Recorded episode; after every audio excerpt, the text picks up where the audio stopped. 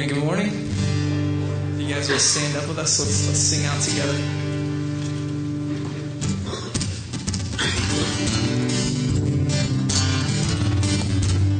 Y'all can be our rhythm section today if you'd like to.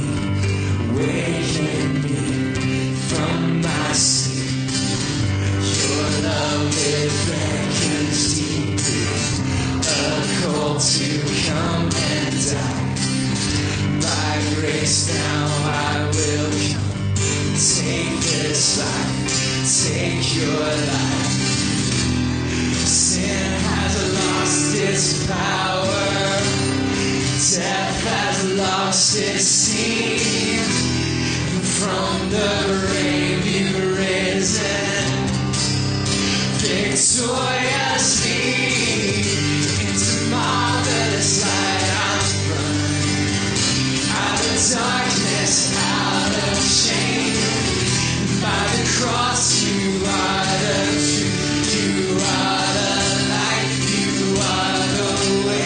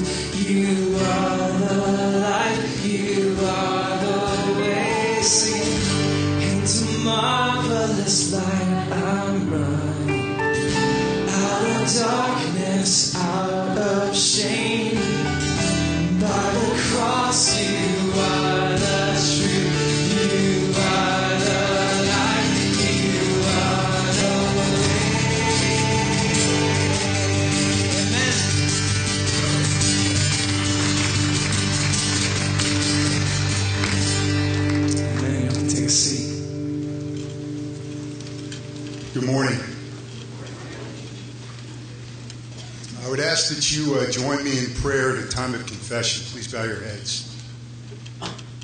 Father God, we come before you, Lord, in this time of praise and worship. We acknowledge, Lord, that we are sinners and we are broken and we are lost.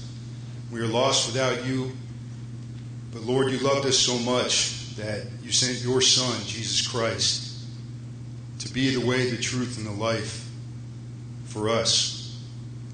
He is the light, Lord. He is the light that draws us out of darkness and draws us out of shame.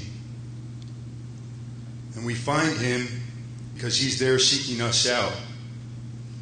We can't find him on our own. But he calls to us. for that, Lord, we will be eternally grateful. We ask these things in the name of your Son, Jesus Christ. Amen.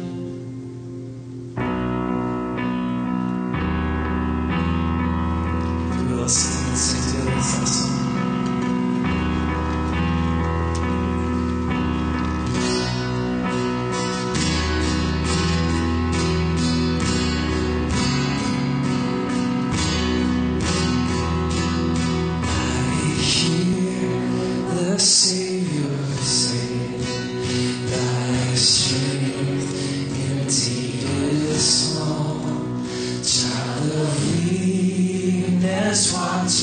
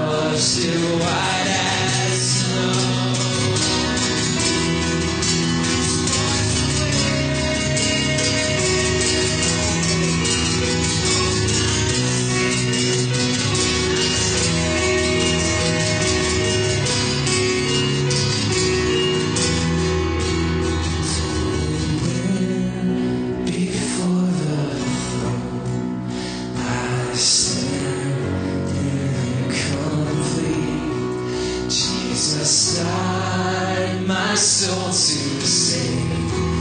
My lips shall still be singing. Jesus paid it all to Him alone. His hand had left a crimson stain. He washed it white as snow. His sin had left a crimson stain. He washed it white as snow. He washed it white as snow. He washed it white as snow. Don't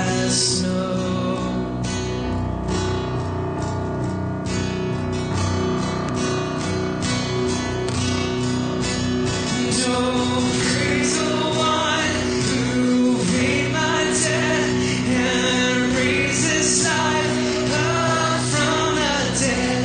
Oh, praise the one who paid my debt and raised his life up from the dead. Oh, praise the one who paid my debt and raised his life up from the dead. Oh, praise the one who paid my debt and raised his life up from the dead. So praise the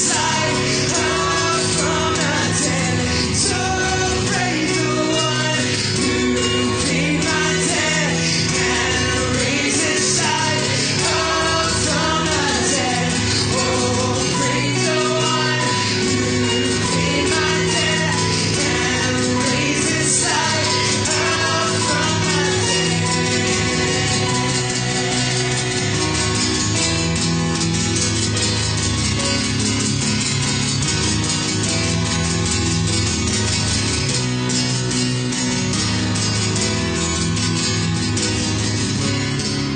paid my debt and raised his life up from the dead. Oh,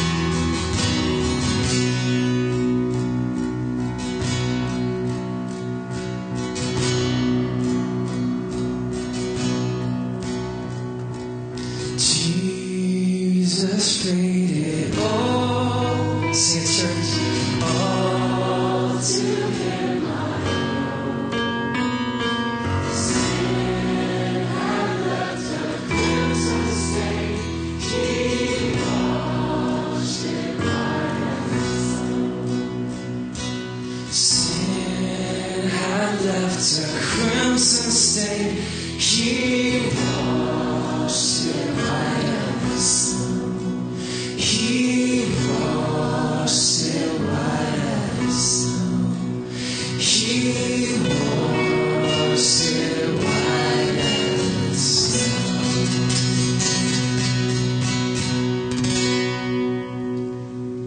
Amen. Let's pray together.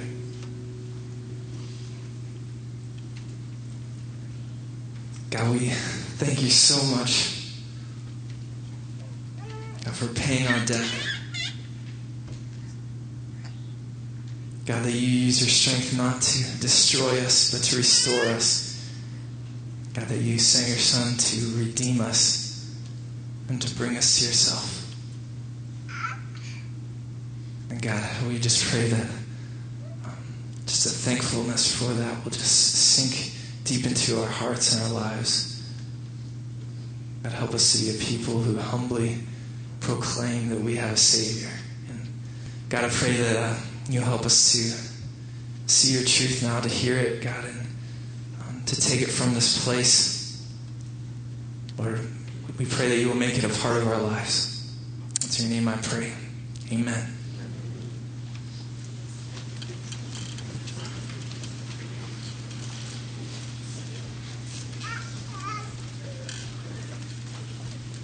Good morning again.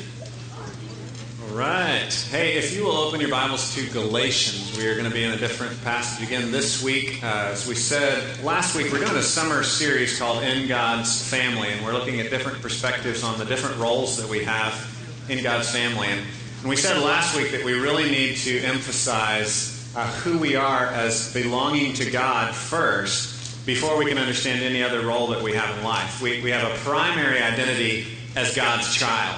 And you have to understand that identity, believe that identity, live out of that identity in order for you to function in any other capacity that God calls you, whether you're single or you have a huge family, whether you're married or whether you're a wife or a husband or whether you're an employer or an employee or both, whatever role God calls you to, we live those roles out of the knowledge and out of the security that we have as God's child, being in God's family. That comes first before anything else comes. And we saw last week, I mentioned that as I was preparing kind of for this relationship and family series over the summer, that I looked at that pattern that Paul seems to follow throughout his letters, where he would give all these instructions on the household of God and the different roles we fulfill as workers and employers and as family members and all these different things that we're supposed to live out. And he would always start with, remember that you're loved by God. Remember that. You're not going to be able to live out any of these other things unless you start there. And you see that in Ephesians 5. You see that in Colossians 3. And then he moves on to all these roles that we're supposed to fulfill.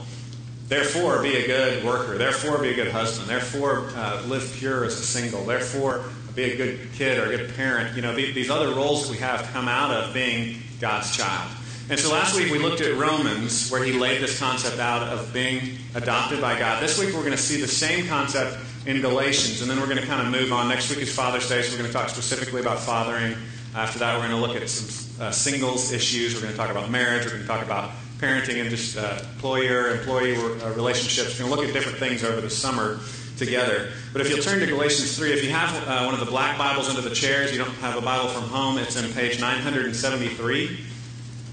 We're going to look in Galatians, and what we see in Galatians that's different from Romans is Paul is writing in a crisis moment. It's more of an emergency letter. In Romans, it's this big, expansive kind of systematic theology where Paul's laying out all this doctrine and this understanding of the gospel and what God has done for us in this kind of systematic, big, broad, sweeping way. In Galatians, it's a shorter letter, and it's more of an emergency situation. Because in Galatians, he's got people that used to think they were loved by God, and now they're starting to think they need some other way to impress God. What happened is they used to believe they were adopted, and now they're starting to question that. Now they're starting to think, well, maybe I need to do something special to win God's favor. Whereas before, they had believed that they simply needed to accept God's grace and trust in him that he loved them. And so you see kind of this crisis problem, and it's applicable to us. Because as believers, that's the same temptation that we all have, right? You can believe that Jesus loves you, and then you can kind of start to slip into living in the old way. You can believe that you're a son, that you're a child of God, and then you can kind of veer off course and begin to live as an orphan once again. And so Paul is saying, remember that you're his child in order to live out any other thing that God calls you to live out. So we'll read, I'm just going to read three verses, verses 16, 17, and 18 in chapter 3.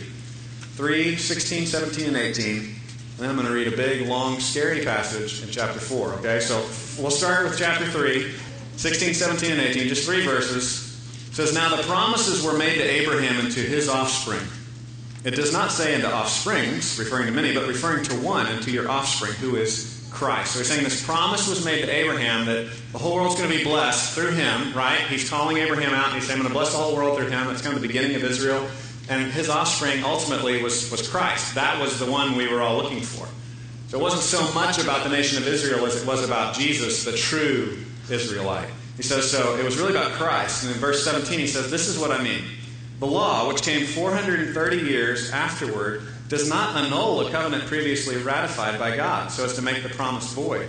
For if the inheritance comes by the law, it no longer comes by promise. But God gave it to Abraham by a promise. So what happens is these people are coming into Galatia, and they're telling people it's not good enough to just trust in Jesus. You need to also add on this big superstructure of all the law that God gave to Moses from the book of Exodus and Leviticus and Deuteronomy. You've got to add on all these external markers of being a law keeper of God. You've got to add in all that stuff in order for God to really approve of you. Paul's saying, no, it's still by grace. You're saved by grace. You trust in the promise that God made that I will save you, that I'll do these good things to you. And he's saying, look, if you want to look back, it was even that way before. God was already making promises and saving people by grace before the law ever came into the picture. So that's the argument that Paul's making here. He's saying, look back at Abraham. Abraham was called out. Promises were made to him by grace, by promise. It wasn't by how great Abraham was. It was because of God's goodness, his mercy. And he's saying it's the same thing now. So he says specifically, the law came 430 years after these promises made to Abraham. Moses and the book of Exodus and all that, and the giving of the Ten Commandments on Mount Sinai in Arabia, that happened later. God had already established that he was a promise-keeping, gracious, loving God that called out a people for himself by his grace and by what he was going to do, by the promises that he would keep on our behalf. So that's the argument that Paul's laying, because this was obviously very confusing to these people, because they're like, well, it's in the Bible. I guess we have to keep all those other things in the law. And they were getting confused and thinking they needed something more than Jesus, that Jesus was not enough. And Paul's saying, no, it's always been by promise. Skip now to chapter 4, verse 21 through 31. I apologize. Long section here, and we'll try to kind of speed through as we explain this. But we'll read verses 21 through 31 and then try to kind of unpack this and make sense of it this morning. What it means to live as children of God versus living as orphans that are trying to kind of make it on our own. Verse 21, tell me, you who desire to be under the law, do you not listen to what the law says?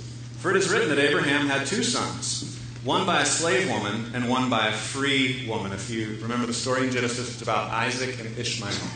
One was promised and one was the son of a slave woman.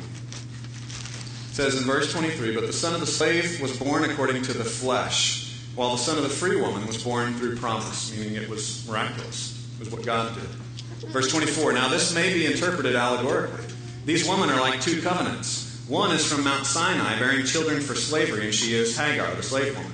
So she's talking about Mount Sinai, specifically the Ten Commandments, the law given to Moses. So he's saying that's like the one covenant, that covenant of law. Now Hagar, verse 25, now Hagar is Mount Sinai in Arabia. She corresponds to the present Jerusalem at the writing of this that rejected Jesus. It said, we don't want Jesus. They rejected Jesus. We don't believe in that. We want to try to do it on our own. And he's saying the present Jerusalem corresponds to Hagar, the slave woman, which corresponds to Mount Sinai and the giving of the law and just trying to do it on your own. He's saying that's one system, doing it yourself, saying God's told me to do this and I can do it on my own. I can pull myself up by my own bootstraps. Verse 26, but the Jerusalem above is free, and she is our mother. That heavenly city where everything's going to be made right. Hebrews 11 says they were all looking forward to this future perfection and they hadn't made it there yet, and we're still looking forward to that ourselves. He's saying that heavenly Jerusalem, that's our mother. Verse 27, for it is written, rejoice, O barren one who does not bear. Break forth and cry aloud, you who are not in labor, for the children of the desolate one will be more than those of the one who has a husband. Now you brothers, like Isaac, are children of promise. Isaac was born to a couple of 100-year-olds that were as good as dead. It was a miracle. It was by God's promise. It was what God did. It wasn't the birth of the slave woman that gave birth to this child the natural way by the flesh, by their own strength. It was a promise. It was this miraculous thing that God did. And he says, that's what we are. We're miracle babies. We're adopted by God. We're his children by his miracle, by his promise. But just as at that time he who was born according to the flesh persecuted him who was born according to the Spirit, so also it is now. But what does the Scripture say? Cast out the slave woman and her son, for the son of the slave woman shall not inherit with the son of the free woman. So, brothers, we are not children of the slave, but of the free woman. He's saying, throw out that burden of the do-it-yourself, I can handle it. That's slavery, he's saying. But be free. Be the miracle child that you already believed that you were at one time. Don't forget that. Don't forget that God has loved you by his grace and by what he's done. Don't fall back into that old system of trying to do it yourself and earn God's approval. Let's pray and ask God to open this up, and then we'll explain it a little more. Father, we pray that you would be here with us and that you would teach us this morning. We thank you for your word. We thank you for the instruction you give us, and just pray that you'd help us to understand, that your Spirit would open our eyes and our hearts, that you would empower us to live as your free children. We thank you for the adoption you've given us in Christ Jesus. We pray in Jesus. Amen. Last week, we talked a lot about adoption and this idea that we are God's adopted children by faith, right? That God loves us because of his graciousness, because of who he is, and he reaches out and he pulls us into his family. He goes and picks us out and brings us in, and he makes us his own. He loves us, and it's because of what he's done. And as the week has unfolded, I've had a lot of opportunities to talk to other people that are involved in physical adoption. So by faith, we're all spiritually adopted children of God. That's how we get into God's family. We can't do it on our own. We're kind of lost orphans because of our own sin. But God reclaims us, forgives us, puts our sin on Jesus, and brings us in and makes us his child. So we have this right as a firstborn son in Christ who lived perfectly in our place. And so we are all spiritual adoptees, spiritual children through adoption through Christ. And as we were talking this week to several families that have been involved in physical adoption and earthly adoption and the joy of actually doing that as a family and finding a child that's been abandoned or doesn't have a home and loving them and bringing them into your own home, we've got a lot of families that do that in our church. I think that's an awesome thing that is a fruit of God loving us, and so we reach out and we love other people. It's a really cool thing that has happened at our church. A lot of families involved in that. And I think that's a beautiful reflection of how God has loved us. We love others by adopting children. That's one of the things James talks about is, true religion is this, is to take care of orphans and widows and those that are on their own and need help and need love. And we've got families that are doing that. I was talking to one family that said that was one of the ways that they knew that they were meant for each other. This husband and wife, when they were first kind of courting and dating and getting to know each other, they talked about children, and they both had the same idea of, wanting to have one or two kids of their own and then wanting to also adopt, and they were like, wow, we're like totally on the same page, and then that got them even more excited about each other as they were falling in love together. And as I was thinking about this family specifically who hasn't adopted yet but is praying and hoping they can adopt someday, I tried to imagine this child that they will adopt someday. I tried to think about this fantasy scenario of where this kid is. Imagine this kid's a 6-month-old, has parents that can't really take very good care of her, and she wants a family that will love her. So maybe right now she's working on her resume, right? Maybe right now she's going to tutoring, she's taking classes, she's trying to be the smartest 6-month-old around and get ahead and improve herself so that she will be lovable. And so that family will choose her. Is that how adoption works? I'm not adopted, so I'm not really sure. But I'm thinking that is not how it works, right? That the child doesn't, bone up on their resume and learn new languages and try to make themselves more lovable. Sadly, that's how we live, though, isn't it? We live as if that's how it works. We live as if we make ourselves lovable, so then God will love us. We live as if we make the adoption happen ourselves. We live as if we can be good enough on our own. And Paul is saying here in this book in Galatians that what happens is we realize we can't do it on our own. We receive Christ as our personal Savior. We thank Him for forgiving us, and we begin to try to walk with Him. And then somehow we start to fall back into those old habits. We start to fall back into those old habits of being an orphan and not recognizing that we're loved. We start to live as if we are on our own and we need to do whatever we can to get ahead. We fight and scrap for whatever love we can find, and we're no longer living as children of God, but we begin to live as slaves. We begin to live as orphans. We begin to put ourselves again under the law instead of remembering that Christ fulfilled the law for us. And so that's what Paul's trying to unpack here in these verses. He uses all these different analogies that are all really saying the same thing, that we have to remember that we're God's children. And we have to live out of the freedom of that. And you can never be a good husband or wife. You can never be a good parent. You can never be a good employee. You can never live freely as a single person. You can never live well as an employer over others until you remember this. If we remember this, then we'll start to live the way God calls us to live. The first analogy he uses, or the first term he uses for sliding back into the old way is law. Talks about living under the law in that very first verse we looked at in chapter 4, 4:21, Galatians 4:21. He says, "Tell me, you who desire to be under the law, do you not listen to what the law actually says?"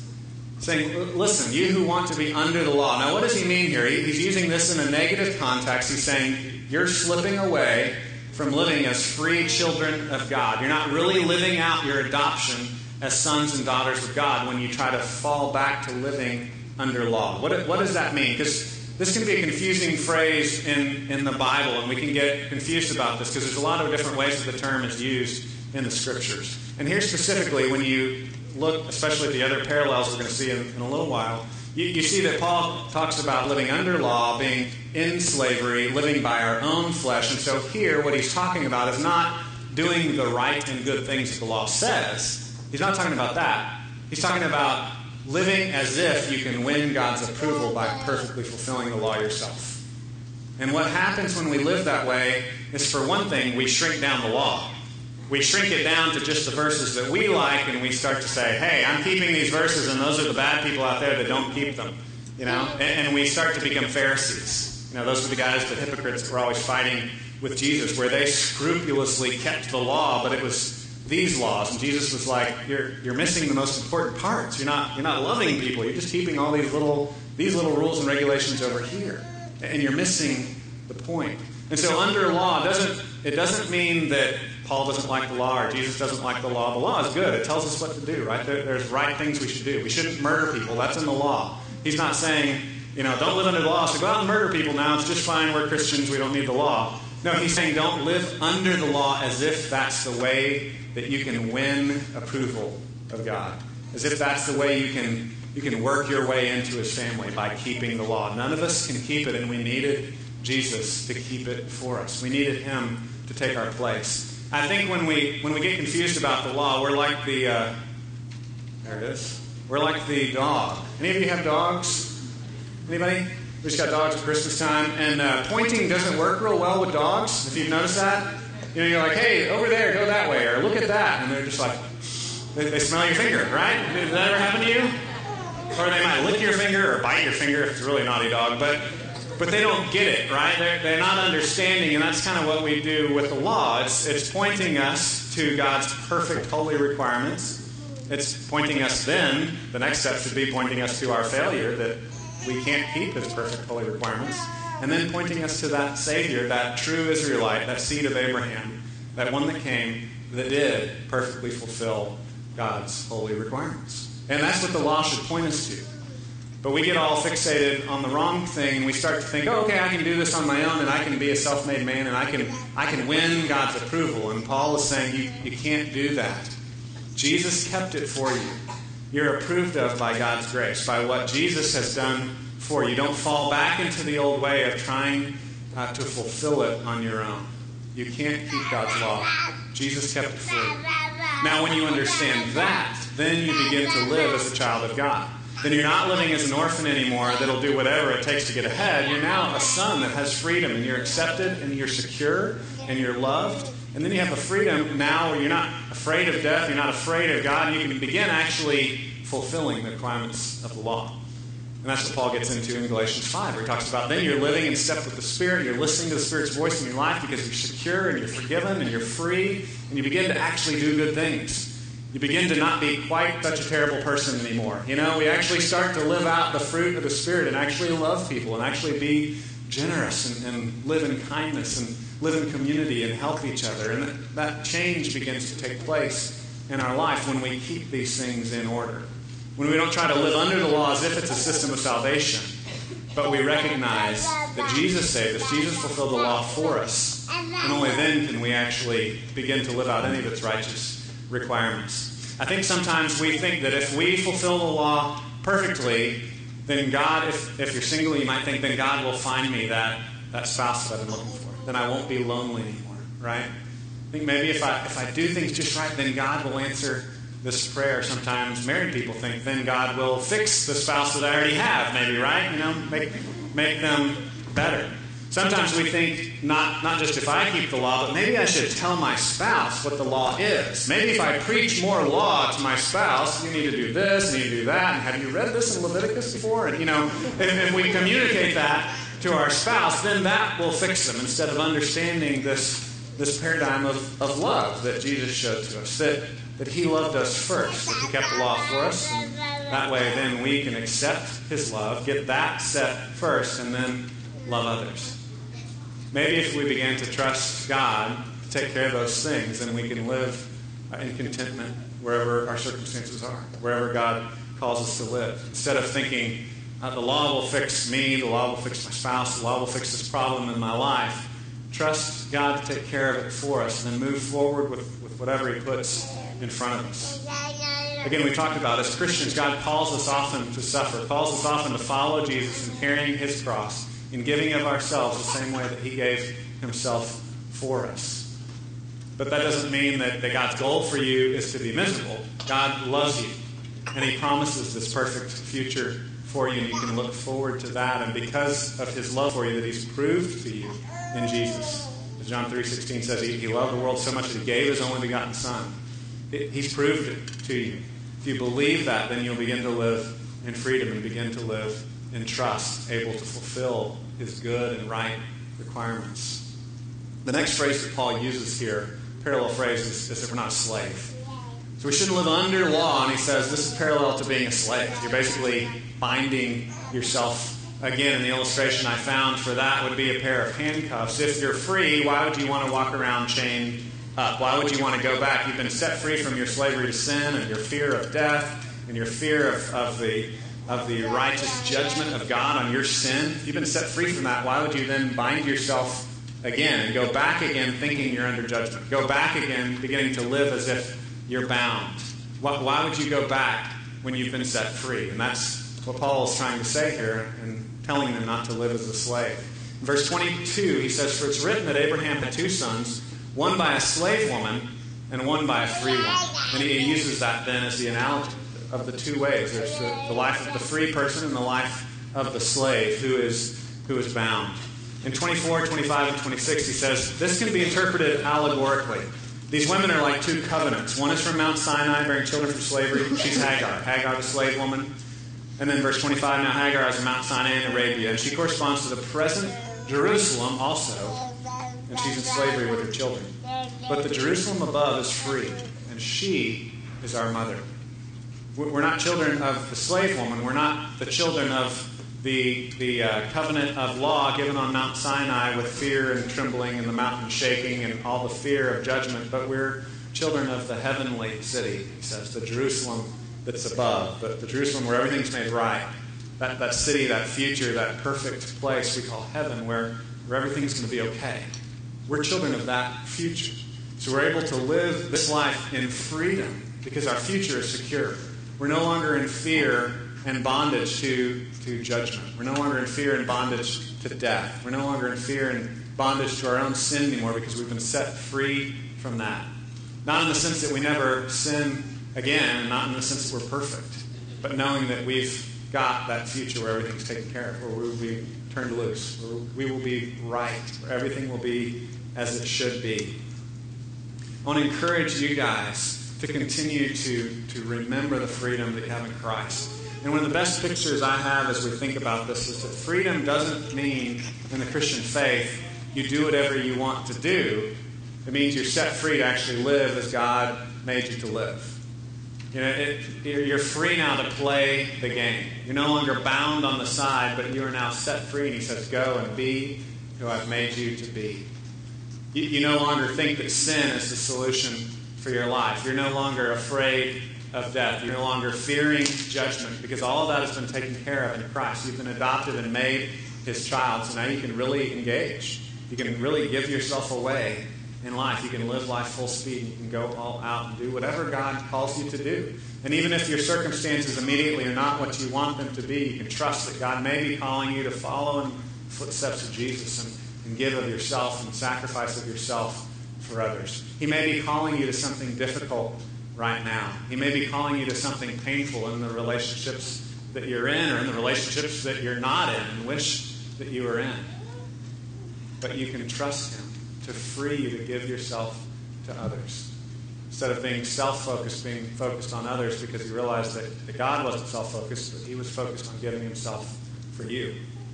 The last analogy that he uses is flesh. Flesh versus promise. So we can go back to living under the law. We can go back to being a slave again. And he says the other analogy for that is living by our own flesh. Living by our own strength. Depending on ourselves. Verse 23 says, but the son of the slave woman was born according to the flesh. I think the NIV says in the ordinary way. I like that language.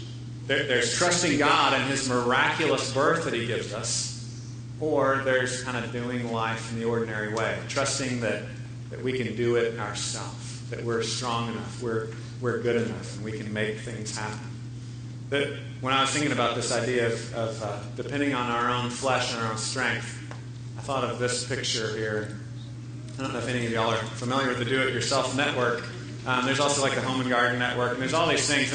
And I don't want to pick on those of you that are good at this kind of thing, because I know God has just miraculously gifted some people where you can do this kind of stuff. But for me, this was my first thought of this kind of returning to slavery and pain, and doing it yourself, you know, pulling yourself up by your own bootstraps. Because when I watch this stuff, when I try to do home projects, I think y'all have heard me say I lived in an 8-year-old house for 4 years where we replaced everything. And everything I did didn't really quite work well, and it was painful, and I was never really good at any of it. And when I watch these shows now, it's kind of like reading Leviticus. You know, it's like reading the Old Testament law, and I'm thinking, I can't live up to that. I can't do that. I can't do it myself. I'm not strong enough.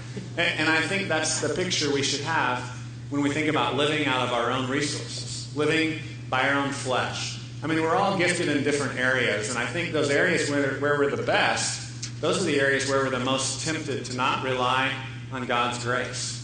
I mean, it can be difficult for me. God's gifted me somewhat, not very much, but somewhat as a speaker. You know, I don't mind standing up in front of people and sharing. That's part of the gifting, the natural set that God's given me. So some of you are actually good at the do-it-yourself stuff. God has gifted you in these projects. And no matter what your gift set is, wherever He's called you and where you serve and kind of what kind of work you do, sometimes you can think, I can do this. I'm strong enough to handle this. And God is saying, no matter what area of your life, don't see yourself as a do-it-yourselfer. Don't think that your flesh is enough to accomplish what God wants you to accomplish. Even in the areas of your strengths, even in the areas of what you're good at, don't rely on your own resources, but continue to call on God, to trust in Him to empower you to do something you hadn't even thought of yet, to empower you to do something you haven't even dreamed of or seen or heard of, that God wants to do amazing things in your life.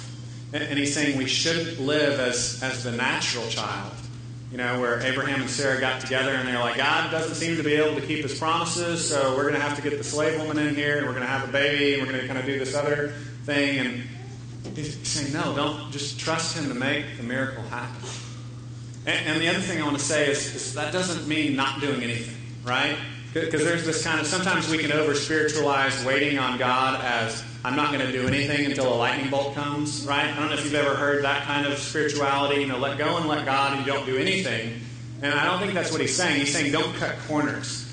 I mean, Abraham, you know, Sarah set up Abraham with this other woman. Don't cut corners. That's the kind of thing we should not do, okay? Don't go find some other woman. Don't cut these corners. Don't sin so that you can do it yourself and solve God's problems.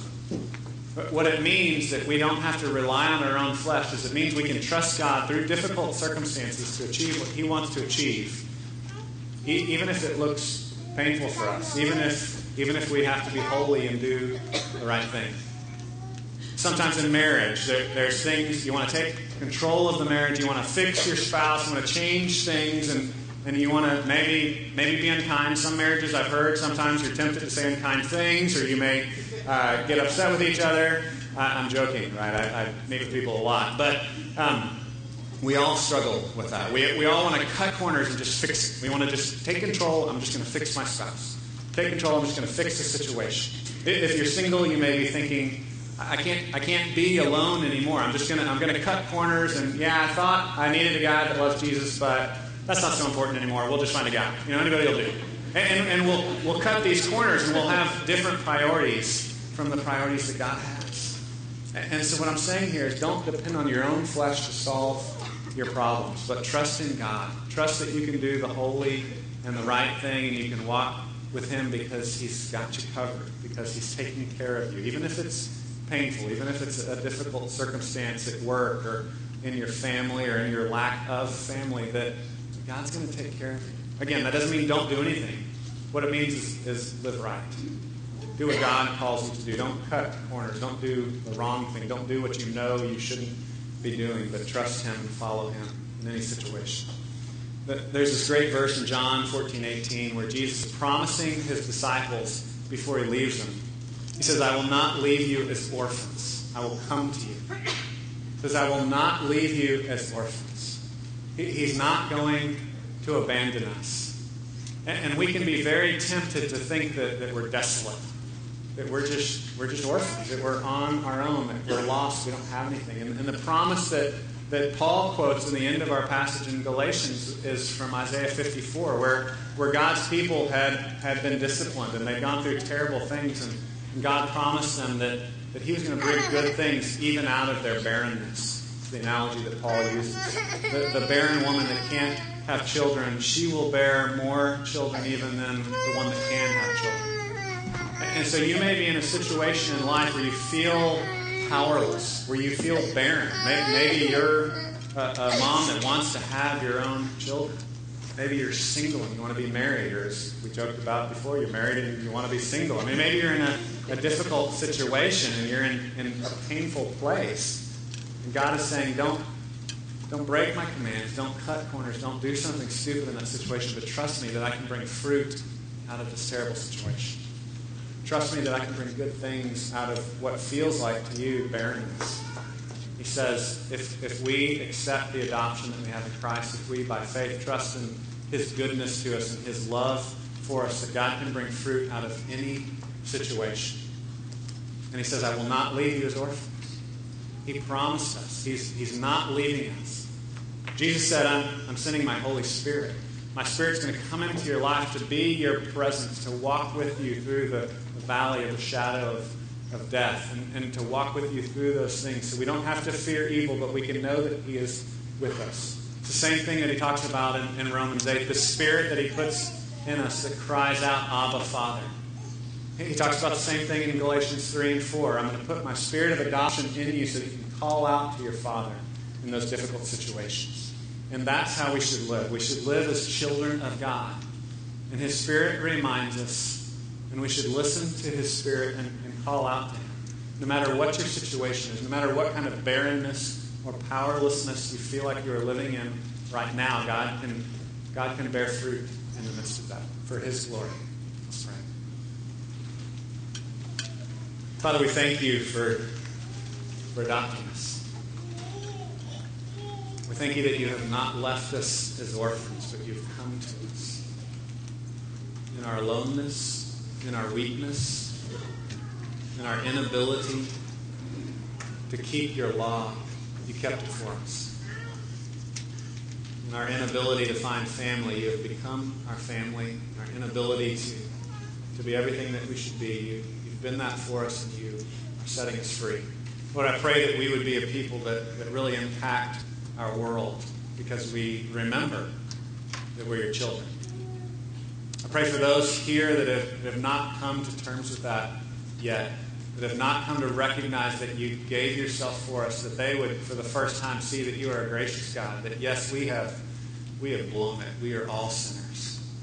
But that your Son Jesus paid the price for our sin. Just by trusting in you and what you've done for us, we can be brought into your family.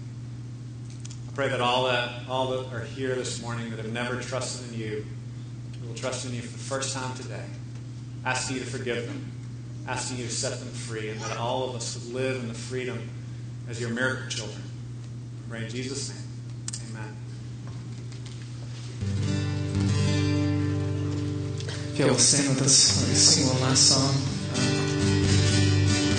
And this is a kind of unique song in that it talks about some really specific actions. So it talks about raising your hand and bowing and standing, which you're already doing, so that's good. But this is really just a song about something that we really should be proclaiming in the church. Holy is the Lord, and the earth is full of his glory. And so as we sing these songs, feel free to really do those actions. They're not anything special in and of themselves, but it's just a way that we can communicate what's inside on the outside. So as we're singing, you can feel free to raise your hands or bow your head, just to worship God and to just kind of join together in singing these words. So let's sing out together.